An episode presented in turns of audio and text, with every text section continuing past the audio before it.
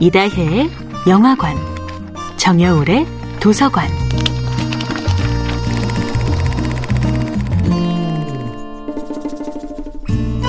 안녕하세요. 여러분과 아름답고 풍요로운 책 이야기를 나누고 있는 작가 정여울입니다.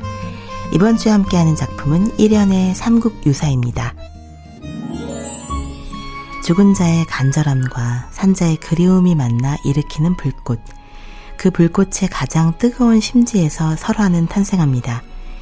이야기 속에서 불멸하는 존재들은 언제나 살아남은 사람들의 그리움과 사랑으로 기나긴 세월의 풍화를 견뎌냅니다.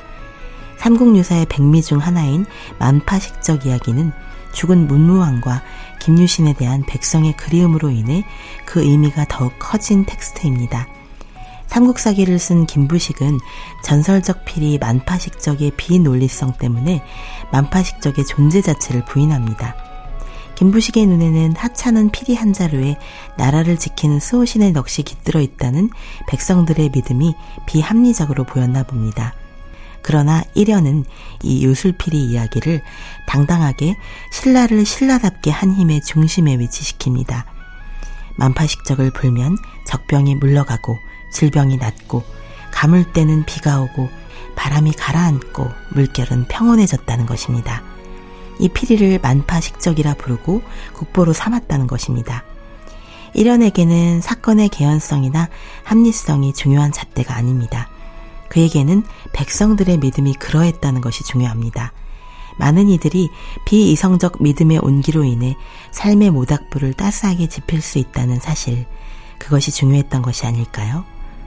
나라를 지키는 든든한 호국해령이 된 문무왕과 죽어서도 천신이 된 김유신, 이 두 사람이 신문왕에게 선물하는 신비로운 대나무로 만들어낸 피리, 그것이 바로 만파식적입니다. 이것은 문무왕과 김유신에 대한 신라인들의 자긍과 그리움이 만들어낸 이야기입니다.